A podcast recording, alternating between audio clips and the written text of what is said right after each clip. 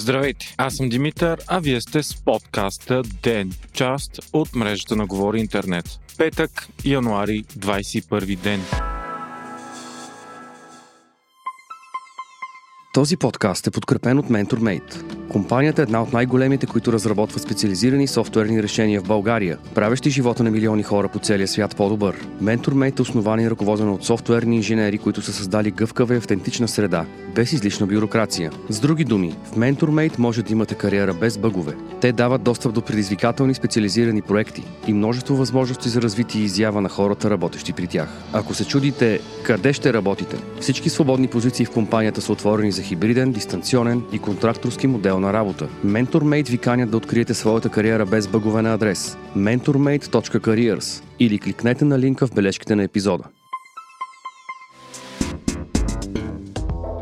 Външното министерство на Русия поиска НАТО да махне всичките си военни структури от България и Румъния, за да се гарантира националната и сигурност, съобщи РИА Новости. Още през декември стана ясно, че част от изискванията на Русия за деескалация на напрежението с Запада е връщане на конфигурацията на НАТО от преди 1997 година. България е член на НАТО от 2004. Днес обаче руските медии съобщават, че след изпратен въпрос въпрос, Министерството на външните работи е отговорило писменно и официално, че изискванията включват и пълното оттегляне на военни сили на НАТО от България и Румъния. В момента в България има 4 съвместни съоръжения с САЩ на своя територия. Това са военно-въздушните бази Безмер и Граф Игнатиево, складова база до Айтос и полигон край Сливен. Страната ни на ротационен принцип пристигат между няколко стотин и няколко хиляди американски военнослужащи. Тук също редовно се провеждат съвместни военни обучения с НАТО. След новината премиерът Кирил Петков заяви пред Народното събрание ясно позицията на българското българското правителство. България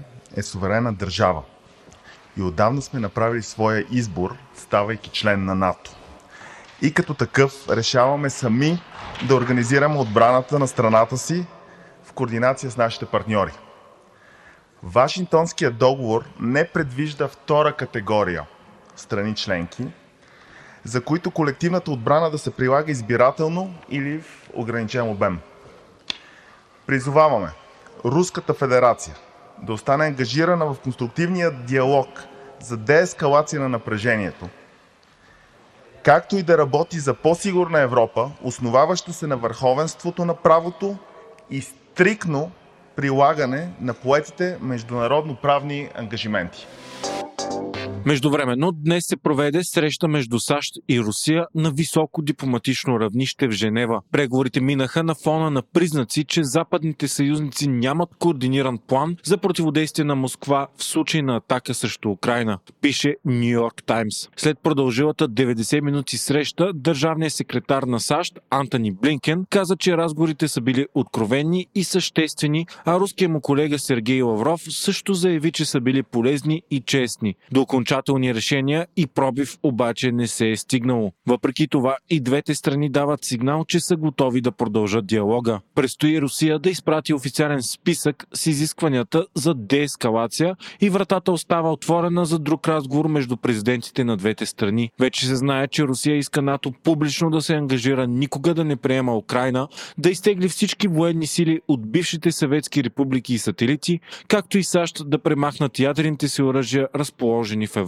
Повечето от тези изисквания на Владимир Путин са невъзможни за приемане от страна на НАТО. Затова и вчера Джо Байден заяви, че очаква в крайна сметка да се стигне до ограничена война в Украина. The Economist пише, че шансовете за реална война изглеждат опасно високи. Разузнаването вече сочи, че над 100 000 руски военни са струпани на границата на Русия с Украина. Хилядни войски са разположени в Беларус, на север от Украина, което сочи, че се готви потенциална атака на два фронта, която да разцепи украинските сили и да застраши столицата Киев. САЩ пък твърди, че външното разузнаване разполага с доказателства, че се готви операция за саботаж, с която Русия да заяви, че нейни граждани са атакувани в Украина и да има претекст за инвазия. Въпреки това все още се смята, че Путин не е взел окончателно решение и предпочита да получи исканията си по дипломатичен път, като опасността от реална война се използва за по-силни позиции при преговорите. Такава възможност обаче остава напълно реална. Jauno.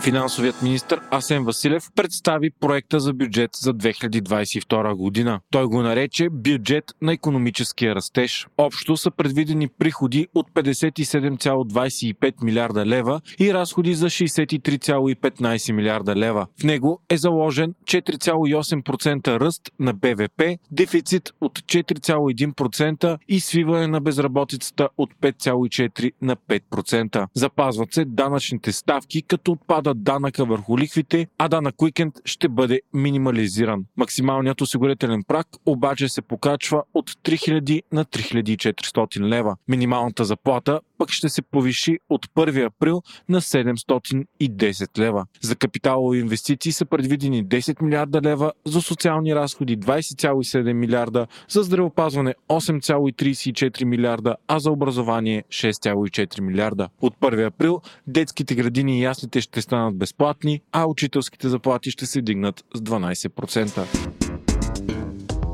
От 24 януари понеделник в София се въвеждат по-строги противоепидемични мерки. Това става след като града вече е в етап 3 по заетост на интензивните легла. Учениците над 4 клас минават на ротационно присъствено и онлайн обучение. От 27 януари в столицата се въвежда 50% ограничение на работната площ и броя лица в заведенията, а те ще могат да работят до 22 часа. Междувременно новите случаи на COVID у нас са 8932, а починалите са 87. И въпреки рекордния брой заразени, обнадеждаващо изглежда, че настанените в болница са далеч от рекордите. За момента 5200 души с коронавирус са на болнично лечение. Поставените вакцини пък са почти 20 000.